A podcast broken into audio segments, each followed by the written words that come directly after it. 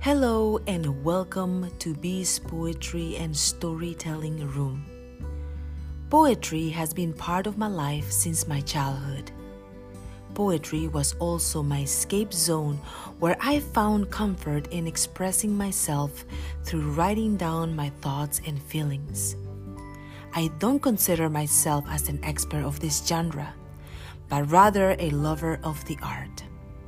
As same as poetry, fiction and nonfiction storytelling has always helped my imagination fly as I heard tales that could only be imagined in my head. So let's journey together as I invite you to travel with me in poetry and storytelling.